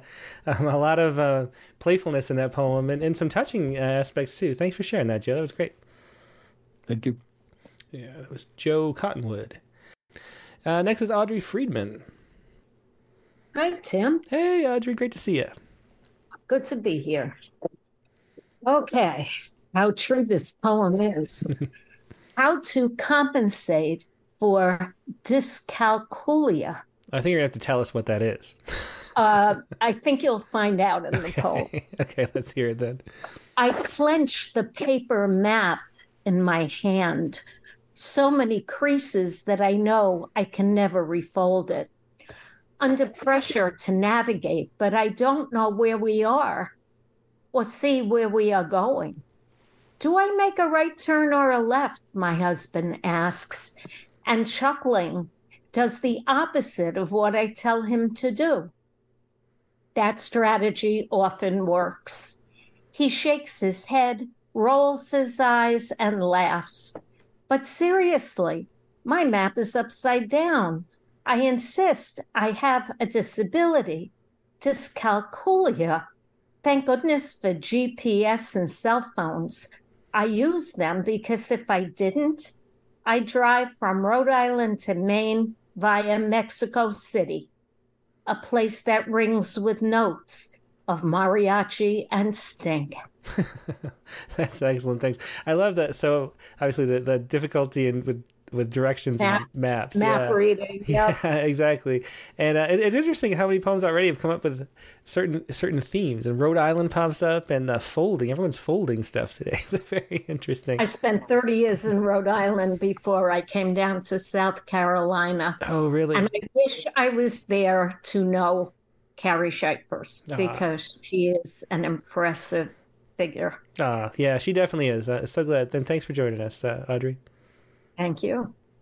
It was Audrey Friedman with How to Compensate for Dyscalculia, which I think I almost said right, and a new word that I get to learn today. So thanks for that too, Audrey. um, let's see. Uh, next, we will go to Dick Westheimer. Hey, Tim. Hey, Dick, good to see you. To see you. I think I'm just going to bring the whole mood of the place down with my poem. well, you know, we have a lot of variety within. We can dance around in the same box. That's what we're going to do. Yeah, all, all the playfulness and all the wonderful uh, um, turns of image and stuff. And I wrote one called How to Bring Peace to the Middle East. Well, I mean, that's something that we could all use right now. So there's that. Yeah, oh, but I have no idea how to do That's it. true. so- That's the problem. All right. Uh, yeah, so um, this is it. I, I'll give you a few things that you might have looked up if you were reading the poem. And that is for those of you not familiar with the uh, uh, book of Genesis, um, Abraham had two sons, one Isaac, who basically hit his descendants were um, um, you know became the Hebrews and then then the Jewish people and then Ishmael who are who is sort of claimed as the father of what then would subsequently be known as Islam. Mhm. So Abraham being the co- the common person there. So these two people show up in the poem. How to Bring Peace to the Middle East. The epigraph is from Genesis From the tears of grief spring up the wellspring waters of peace and reconciliation. First, tie yourself to a chair. Then forget. Forget you ever held your baby. Forget your house had walls. Forget that favorite olive tree you climbed as a child. Then forget your bubby and what she told you about her numbered tattoo. Forget you ever tasted your Jita's taboon. Forget your Torah portion about Isaac, or was that Ishmael? Forget how one was neck bent by his father's knife and the other exiled with his mother. Forget God's promises. Forget God's promises. Now close your eyes, squeeze until your tears flow with fire, until they set you afloat, in your chair in Ishmael's, or is it Isaac's, rise above the deluge. Untie your brother, and just before you both go under, he reaches to you beneath the water, pulls you close, and before he lets go, says, I am so sorry, brother. Now imagine your hands loosed, and with the soft pad of your thumb, gentle away the tear streaking his war worn cheek. Well, that's easy enough, Dick. no problem at all. I think we got it wrapped up. Yeah. How to bring peace to the Middle East. And yeah, it does. And it show the complexity and, and the difficulty of it, of, of trying to get past all these things. Thanks for sharing that. Yeah, thank you. Yep. Take care. It was Dick Westheimer with How to Bring Peace to the Middle East. Um, Nate Jacob is up next. Hey, Hey, I Nate. yeah, the good to see party. you. Yeah. I was prepared to wait till the end, but here we are. Well, I don't know. It, it jumped you right in there. I don't know if you were later. Maybe it, I assume that it, it shows it to me in order because it tends to, but sometimes I wonder. I don't really understand how the order goes, but It's my karma. I think so. Maybe it goes by karma. Maybe they sense through the, the inner tubes of the internet that they uh, that you're a good guy. I'd have been way way down on the list. Anyway, uh, So it's been a uh, rough week. yeah, what do you want to so share? I I've uh, kind of repurposed a poem I've been working on and made it a bit of a how-to. Mhm. Uh, how to disappoint your children. It's easier than you think. Early this morning, the weather forecast was calling for several hours of long awaited snow. I, forgetting decades of parental trial and error, not to mention millennia of genetic programming, blurted out to my bleary eyed children that white would be falling all morning long, perhaps, if lucky, even beyond lunchtime, piling up while they sat warm and dry at school. And my kids, who placed more faith in me than I would ever place in any meteorologist, determined it all to be gospel truth, at which moment I was terror struck with the fear of the foolish sinner, knowing should the prom- should the promised snows fail to fall, I would be justifiably burned at their stake, a heretic liar, the devil's own weatherman, which is why I sit now at this picture window, planning either my escape across the rain wet fields, mercy, across the rain wet fields, which will luckily leave no snowy footprints in my wake, or our building of snowmen and igloos, and perhaps, as is customary in winter's glory, a snowball fight, which would have ended too soon yet again with someone's suddenly bloodied face, then a warm, safe fire, cocoa and cinnamon toast, a proper celebration of winter actually arriving, and of my surviving yet again my own foolishness. Very fun. Thanks again for sharing that, Nate. What was it called again? How to disappoint your children. How to disappoint your children. Yeah, great title too. Uh, thanks for sharing that. Thanks a lot. Yeah, it was Nate Jacob. Thanks so much, Nate. Uh, let's see. Rob Harris is next. Rob, maybe it froze. Let's go to uh, Mike Bales instead. I don't know. It looks like Rob might be frozen. Hey, Mike. Hello there. How's it going? Good. Good to see you. Yeah, good. I like the Poems and Grief. My serious writing started in 93 when my dad died, and writing poems is kind of a way to get on with my life. Mm-hmm. Um, I was on Muscatine Public Access TV this morning, which is a thrill. Uh-huh. It's an hour long interview thing. It imitates a morning show program. It's called Library Alive. So that was kind of neat. Oh, that's really neat. Yeah, congrats. That's cool. um, the Muscatine Writers Group there has a lot of good connections with people, and it it kind of stemmed through my association with the Muscatine Writers Group that's called Writers in the Avenue. Mm-hmm. Oh, very interesting. Yeah. So, uh, Um, yeah, what do you have for us for a poem? Like you, I was probably more into science and math in high school than the creative writing, although I, I've always liked shorts, good novels and good Yeah, poems yeah, and yeah, all that. for sure. Mm-hmm. And so this is a touch of science. Um, I just sent it to you. It's in pantoum form. Okay. Split an atom. How to split an atom? Yeah, let's hear it. To split an atom, I'll close my eyes for a second, push a button on the console, and race atoms through magnetic fields through a track underground. Pushing a button on the set on the console, I'll make do with my best guess. Through a track underground, particles travel at the speed of light. I'll make do with my best guess, change matter into another form, as particles travel at the speed of light, for an untold passion to make and destroy. To change matter into another form, the reality lies within dreams, for an old untold passion to make and destroy, while I ponder my time and place. The reality lies within dreams, for an untold passion to make and destroy. I'll close my eyes for a second and push a button on the console. Oh, that's great. Great ending and great use of that form too. Thanks for sharing that. And uh, Thanks, it's fun. yeah, yeah. Thanks, Mike. That was uh, Mike Bales with how to split an atom. Something I also don't know how to do. Let's go to uh, Clayton Clark. Hi there. Hey, Clayton. Good to see you today. Hi, Tim. How are you? I'm great. Well, um, I've got a sonnet which shouldn't have a title, but it does. okay. Um, so let's see. I don't know how, where, or why to buy a llama, but a friend of mine told me I should. He might not be the best source for pet recommendations, since he also said he was home, contemplating with force the tilt of Earth's axis, which seemed to be becoming more pronounced as his evening wore on. Llamas littered my screen suddenly. I fell fast for the gentle beasts. After reading about how social and smart they are, turns out loved llamas may treat humans as like kind. So, too much care could be returned with bouts of spitting, kicking, and neck wrestling. Oh, well, we don't have the land, I tell my friend. Thanks, though. I may change my life in the end. Uh, thanks for sharing that, Clayton. I always love a sonnet, and that's one of the best lead-ins to the title I've I've seen. I don't know how, where, or why to buy a llama is not what you expect to come up at all. yeah, thanks for sharing that.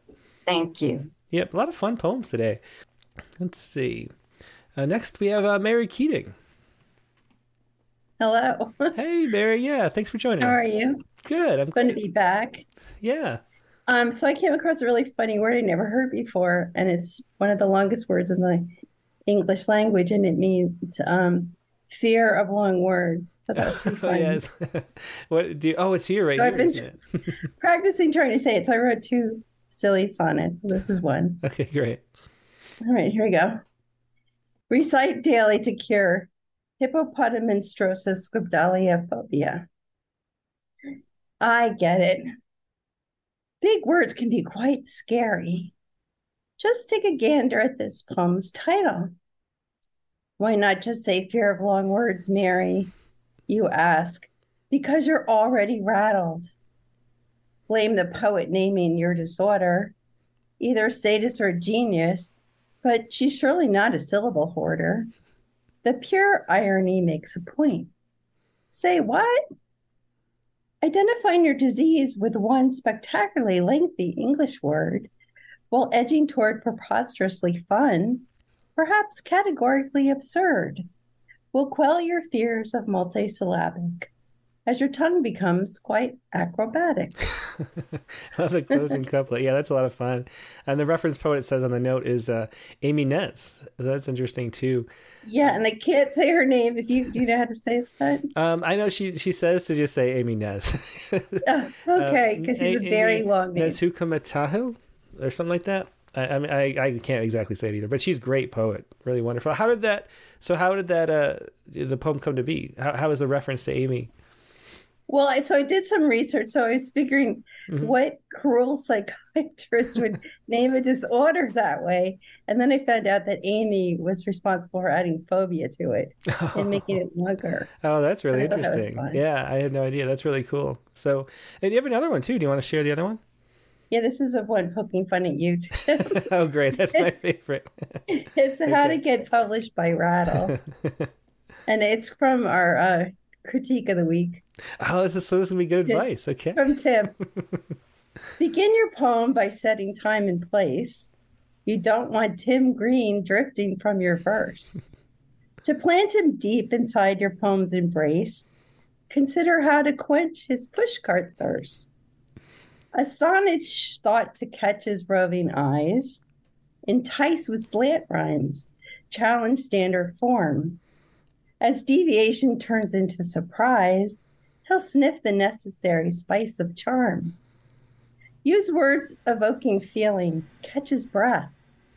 Good poetry resides within our hearts. To textbook, we're in cardiac arrest. If we crave logic, we'd have read Descartes.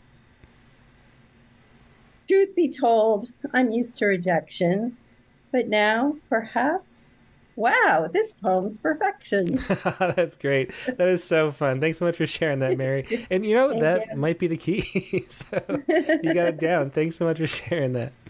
it was Mary Keating with two sonnets uh, How to Get Published by Rattle and uh, How uh, Recite Daily to Cure Hippopotomonstrosesquippedaliophobia. so there you go. Really fun. And that's neat about Aimee doing that. I, I had no idea. All right. Uh, Mark Grenier is next in line. Hey, Mark. Hi, Tim. How's it going? It's great. Yeah, good to see you. okay, this is a poem that uh, I've sort of repurposed to meant to with the for the prompt here. So, it's a beginner's guide to writing poems. Okay. Start with words in a line. Add another line that rhymes. No, no, no, not like that. No crimes of half rhyme marring what should be as clean and perfect as can be from sea to shadowed sea. Don't let these inconstant times lead your poem astray. You must have something to say, to take off into metaphoric flights. As if you followed animal signs through dry rocks and buffalo grass, as faint and imprecise as justice in America's West in America's West in Custer's day, when the Battle of the Little Bighorn presaged death, a death mark, march forcing tribes away from homelands held 10,000 years or more by America's original Asian immigrants, not those trite Johnny come lately white European folks fighting their way across continents called new.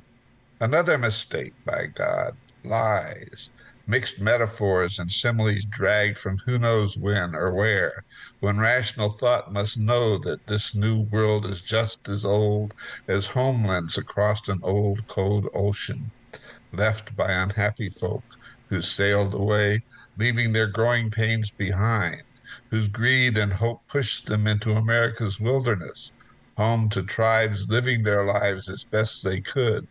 Good people, I'm sure, but in the way said the new generations of immigrants come from the East instead of the West, come from Europe, Europe with African slaves, making their way with knives and guns of steel to kill and maim, with booze and new disease that followed them into camps and pueblos, longhouses, wickiups, teepees, wigwams, and hogans, where families lived and died in mass, conquered again and again by those who came to take these lands, remake them in the image of their old homelands, left behind but ruling still their beliefs and thoughts, the way they understood and honored all those preachers, poets, and philosophers who shaped their minds, our minds with words and thoughts that still define what we call poems, the very stink of what we want to forget, memories returned in words we call the best of what we think we know new poetry must be. Ah, that's great. Thanks for sharing them. Mark. Great sounds in that poem, and also uh, interesting to take it back that far too. Fascinating. Thanks for sharing. Thank you. That was Mark Grenier with the Beginner's Guide to Writing Poems. A lot of a lot of poetry advice on this show too. A lot of life advice. It's like a self help prompt lines. uh, Rob, I see you moving there. Are you there?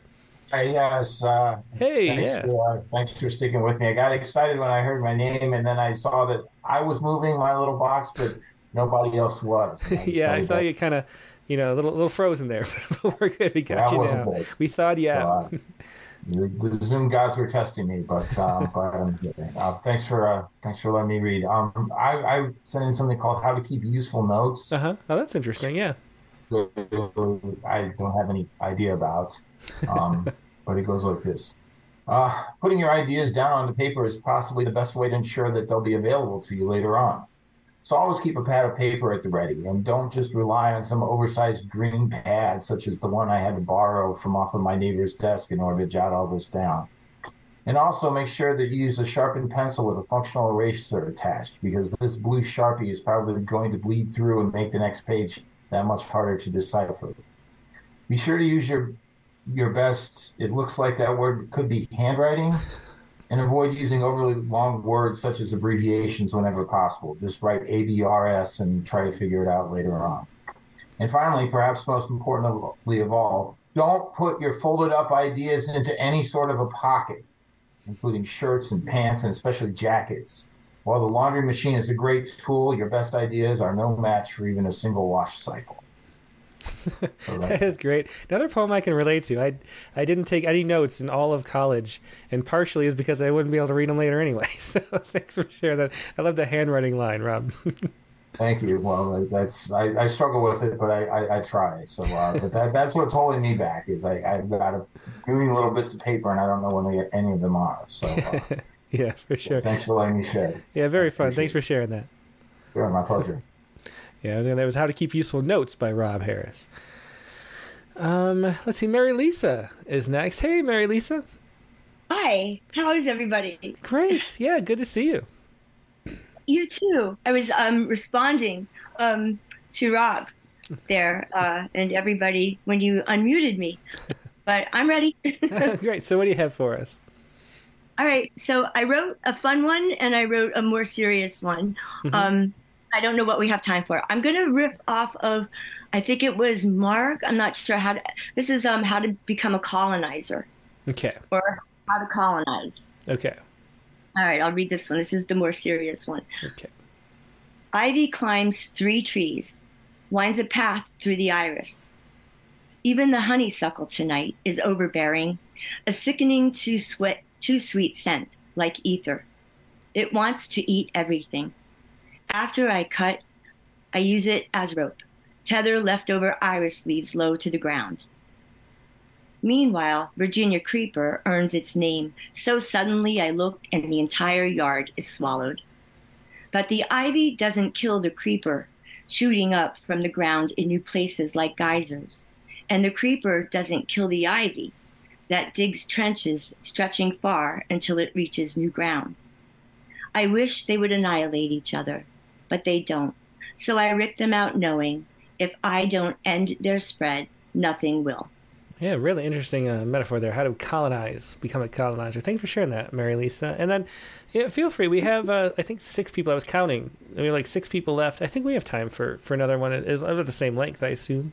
It's very short, yeah, um, yeah. and it's a little more fun. I, I had more fun with it, uh-huh. and it came out a lot faster. It was yeah. a quick one. Well, that's so great. Let's hear it. Yeah, go ahead. How to be a bird.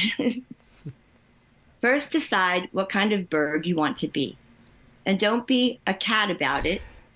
Um, no monkeying around. Ignore the elephant in the corner, imploring you pretend you're not a bird.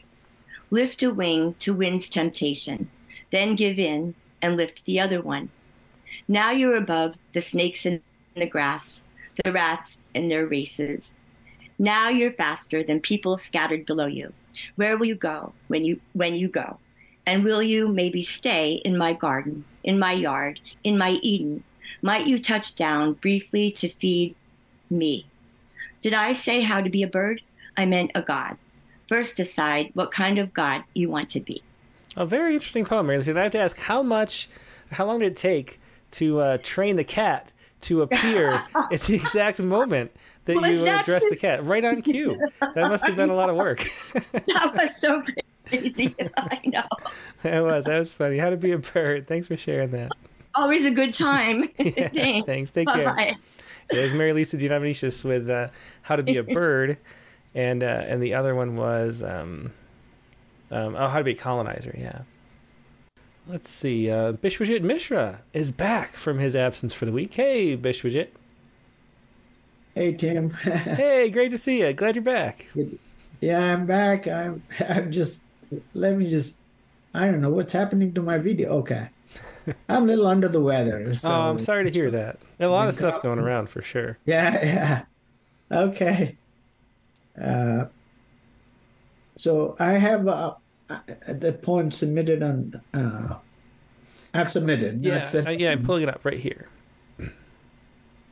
So how, you how to learn fly? Interesting. I'd like to know that too. Yeah, he's just talking too much. He's quoting bullshit. How to learn flying. When a fly flew across my windshield, that felt real close, and I worried about safety.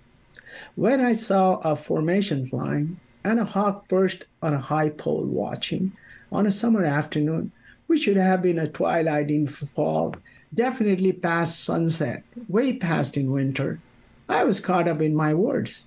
I don't even know the gender of the magpie, none of the birds for that matter, which throws pronouns out of bounds. Not that that matters, but how do I get my fountain, my formation, uh, uh, get my formation without pronouns? Repeating nouns are like Sisyphus boulder. But really, how else can I fly? I got close to it when I got myself strapped onto the glider for a surrogate flight. And now that is like a starter pack, which has drugged me to start dreaming about flying, at least flying a plane before I'm flown out. Now, who can tell that buzzard in me? And no offense to buzzards because they're, they just feed, not hunt. That you don't have to be an Icarus and get the sun. And you don't have to learn flying. You can let yourself be limited by the blue of the sky. You don't need the sky to fly. Sky is not space, as fish is not river. Nor water is, nor people. River is all that and more, including boat, including you when you cross it. And also including the dried mud on the dried bed. So let's give the space a chance and get off the ground and let's go, lift and fly with the wings we have. The wings good for eons. Uh, great advice eventually too, Bishwajit. I love that. Thanks for sharing it. Thank you, Tim. Have a good night. You too. That was Bishwajit Mishra with How to Learn Flying. And hope you feel better soon, Bishwajit. Yeah, thank you, Dave. Yeah. All right. And then uh, next, I go to Paul Mitchell Bernstein. Uh, Hey, hey. Paul. Yeah, good to see you. Hey, I try to get this light out of the way. Yeah, um, yeah, I you was just typing uh, a response to uh, Biswajit's great poem. It's a nice metaphor. Um, okay. So, um, wow, that it was inspiring um, to hear Carrie read and her great. I and Dick. I joke that Dick kind of stole my line because because uh, there was so much uplifting, fun poetry tonight, Uh-huh. and uh, and mine is not. And I I felt that immediately when uh, when Carrie was was doing her great readings about such a dark subject Mhm. that she did so beautiful with such nice metaphor and stuff. It was really inspiring. Yeah, it was. And the Uh, humor, too, that comes through, as, uh, as some people pointed out in the, in the chat. It was great to see. Yeah, it wasn't dark or, or sad or gloomy or it, it was Mm-hmm. A lot of yeah. fun. Um, it was interesting. Okay, so I wrote uh, first. I wrote a poem. I thought it was a, like just a how-to list. Mm-hmm. So I wrote this poem. And going back to Carrie for a second, I, I um about making stuff up. And this question came up earlier before in somewhere else. Uh, um, yeah, so I wrote this menacing day, this terrible day. It's completely made up. Uh, uh, full disclosure. Um, yeah, it didn't happen to me. I was actually the guy in the house that got busted into. Uh-huh. Uh, well, that's good to hear. I'm glad if it's bad that it didn't happen to you, at least. it was just kind of yeah a wild day but Uh-huh. um but then i realized that the, that it was uh supposed to be something that i didn't know how to do um so i wrote this poem how to write a qualifying poem Interesting. Uh, okay. yeah which is kind of a play on on you know getting a poem published is what immediately jumped to my mind but it's inspired by a few things i have this friend of mine who qualifies everything they say and it drives me crazy like they'll even say things like i'm thinking about considering doing this and i just like want to grab them and, and strangle them so Uh-huh. uh, yeah and then when thinking about what to write uh, i decided to just write what was immediately right around me you know? So often i write about memories or i write about concerts things like this so i decided to just look around and listen around and uh, write about what was around me. So this is how to write a qualifying poem I should write about windows, walls, diffused light, and lonely doors. I should write about what's scattered, clothes on the floor, papers and cups, and who knows what. I should write about caring, about giving a fuck. I should write about other people, how they move and how they laugh, how they live normal like, frantic and fast. I should write about gravity, the way the, ra- the ground rolls. I should write about anger and illness and healing and the crisis of the soul. It's everywhere. Insanity. Beyond these walls, these floors and doors, the streets are a rage of madness, thugs and whores, gunshots, and a man screams angrily, a woman laughs loudly, a car horn taps. Maybe I should write about that. Chaos diffused like the light. Maybe I'll write about night. Beyond this window, brakes scream, engines squeal, rubber burns, smells like people, like fear and frustration. But we go on. I should write about going on. I should write about fortitude, failure, and cigarettes, the internet, and the crisis of identity. It's everywhere. Disharmony. Or maybe I should write about music, and I definitely might write about love. Then again, I might write about winter instead. We'll see what comes. Maybe I'll write about Tchaikovsky, maybe autumn, or Camus' The Fall. Or maybe I'll just write about nothing at all. Yeah, that's great. I love the, the performance of that too, and the uh, the way the rhymes pull through. But how to write a qualifying poem. Thanks for sharing that, Paul. Yeah, thanks. Yep, take care. It's Paul Mitchell Bernstein with how to write a qualifying poem. I think we've got two more poets left. Uh, Brent Stoffer is here. Hey, Brent. Hey, Tim. Yeah, great to great to have you. Yeah, yeah, it's good to be here. It's been a it's been a um, a really great night. I um uh have really really enjoyed uh, uh all of it. I um um didn't uh, uh Tchaikovsky doesn't enter my poem Uh-huh. as Paul mentioned, but Rachmaninoff does. And that's pretty close. Interesting. Okay. Got a lot of themes going on. Everybody's on the similar wavelengths, Yeah. I think, today. Yeah, well, I, I chose uh, something that I would very much like to be able to do, but have not even the slightest clue, and it seems to be something like magic when somebody does. Mhm.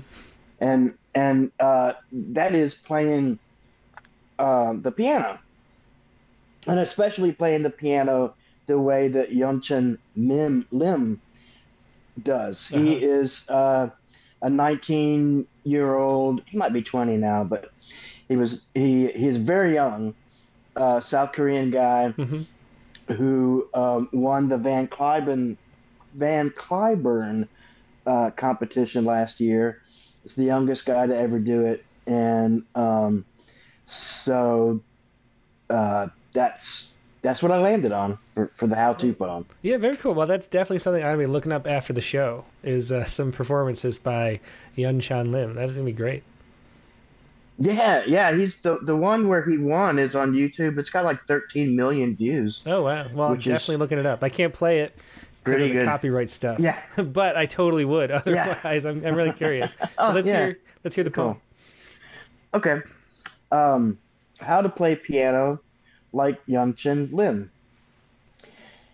Stitch your finger bones together with lightning bolts. Learn to breathe like spring unfolds over Bukhansan Mountain. Let your brain be a divided country where peace breaks out for a thousand years. Have Chopin and Liszt over for milk and curry rice. Do it every morning. Rachmaninoff arrives unannounced in the middle of the night, knocking paintings off the wall and tracking snow through your mother's living room. Remember, when your hands are poised above the silent keys, all eyes fixed on your slight frame, we're all on Carl Sagan's pale blue dot. Then let the notes flow as the great Han River yearns for the Yellow Sea. Oh, that's great. Yeah, thanks for sharing that. How to play piano like Yun Shin Lim. And do you play it all? Yeah, I, I mean, I can play. I, the way I usually put it is, I can play keyboards Uh-huh. a little bit, Yeah. but I can't really play piano. Mhm. Like, I can, Yeah. I can, I can do open fifths with my left hand and play chords with my right hand Mhm. and do little improv stuff. Well, that counts to me. Um, but yeah, but, but- yeah, I like Yeah. for guitar. I I really wish I could play without thinking. I think it feels like there's a step where you could like not have to think about what you're doing, and I can never get to that phase. You know, like where it's like you're thinking more about Yeah. other stuff than than actually what your what progression is next and things. yeah, that's that's the dream for yeah, sure. yeah, for sure. Yeah. Well, anyway, yeah, thanks for sharing that, Brad. That was great. I'm definitely gonna look that up too. I want to I want to hear it. It is great. He's he's really he's a phenom. He's remarkable. It's uh, it's great. He's really I can't recommend I cannot recommend him highly enough. So. Yeah, well, definitely check it out right after the right. show. Thanks, Brent. Okay. Thanks. Take care. See you. Yeah, Brent Bye-bye. Stopper with how to play piano like Yunchan Lim. And I think, uh, let's see, who do we have left? We have Lucy Chow, last but not least. Hey, Lucy, are you there? Hi. Hi, yeah, thanks so much. Good to see you. It's been a bit. It's been a few episodes you haven't been able to uh, join us, so it's great to have you back. Yeah. Ac- Actually, was something wrong with the Zoom meeting. I don't know what happened, but Oh, today? I was lucky and I got in. Yeah, right. Well, that's great. So, what do you have to share?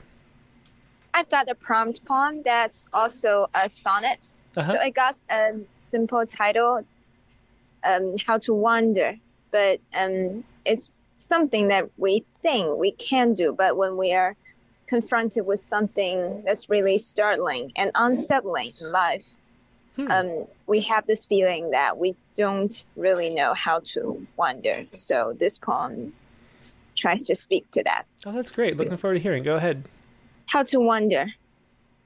Today's chilly azure is free of haze.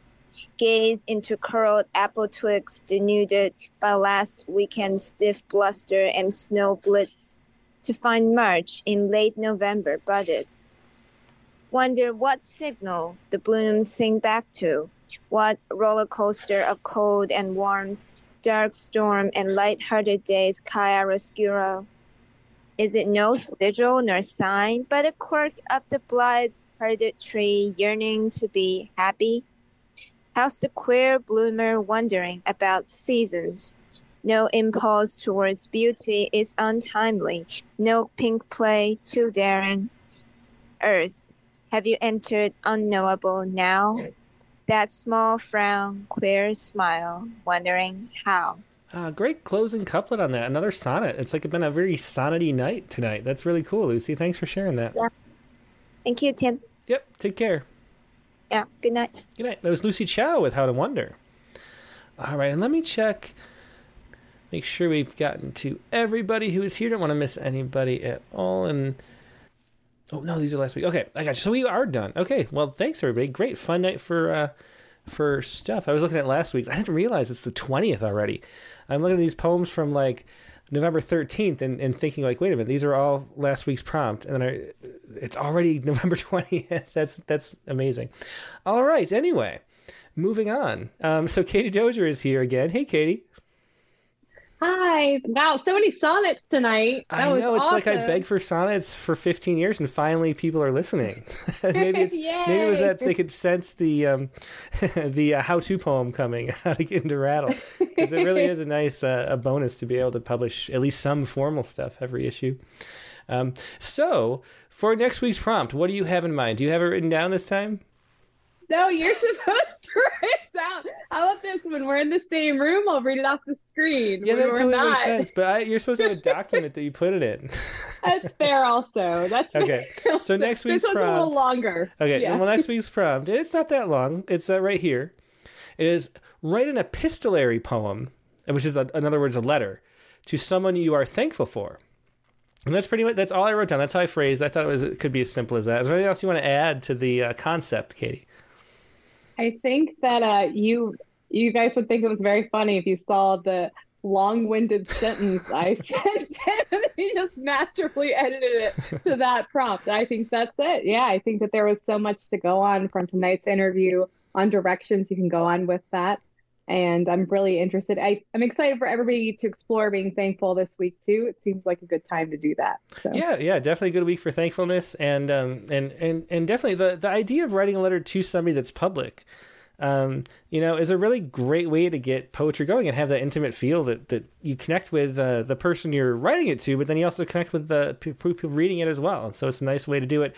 Great Thanksgiving prompt. Thanks for setting that up. I should also say bonus points if you manage to share it with the person. Ah. So even if, yeah.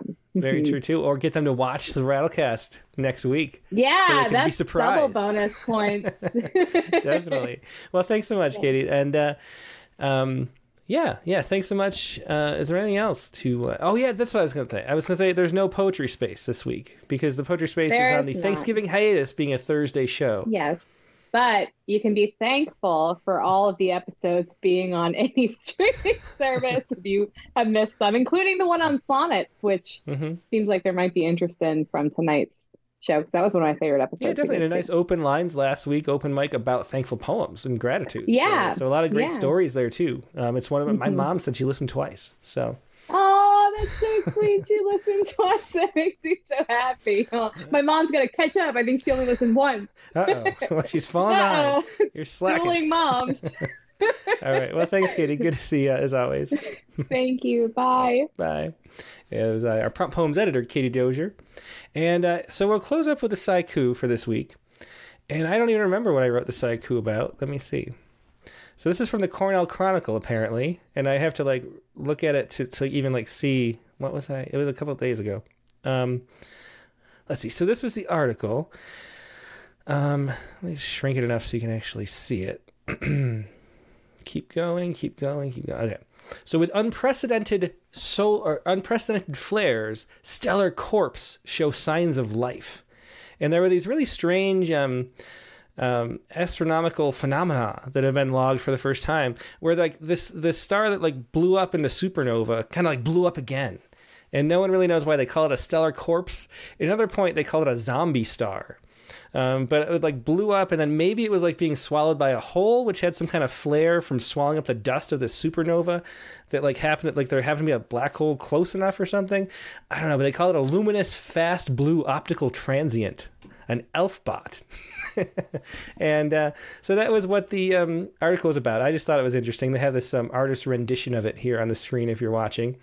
Um, at A2 2022 TSD for those keeping track at home. And so here is my Saiku based on that. right here. Zombie Star, every planet without you. Zombie Star, every planet without you. That is my Saiku for the week, and that is the show for the week. Thanks everybody for joining me. Really interesting episode talking to Carrie Shipers about her book Grief Land. Very moving, but funny at the same time, as many people have pointed out. And uh, also those really interesting corporate um, corporate culture poems too. Really fun talking to Carrie about all that. Next week on the Rattlecast, we're going to be talking to Joshua Mensch in his book Because, another difficult subject matter. Um, it's a book, it's a lyric memoir about um, sexual molestation. But it's a beautiful book and a wonderful poet. He's also the founding editor of Body Literature, which is one of my favorite online, uh, you know, poetry and literature publications. But he's a poet who lives. He's a Canadian, but he lives in the Czech Republic. So we're moving up the time eight hours to accommodate, so he doesn't have to stay up till like two in the morning to join. Um, so that's going to be noon Eastern time for next week's 9 a.m. Pacific. So I'm going to wake up right right away, get some coffee, and then pop on the Rattlecast. That is going to be Rattlecast number 221. Uh, Joshua Mensch, and the prompt once again was to write an epistolary poem uh, to someone you are thankful for. So that is uh, the prompt in the show. Uh, Monday, November 27th, early, eight hours early, noon Eastern Time, 9 a.m. Pacific. Hope to see you then. Hope you have a great week in the meantime, and I'll talk to you later. Have a great Thanksgiving too. Oh, I should say we're going to have the critique of the week anyway, even though it's you know Thanksgiving weekend. I don't care. I'm still going to be here. So let's do uh, critique of the week anyway on Friday. But hope you have a great Thanksgiving for those in the states celebrating. Uh, for those overseas, have a great week, and I'll talk to you later. Good night.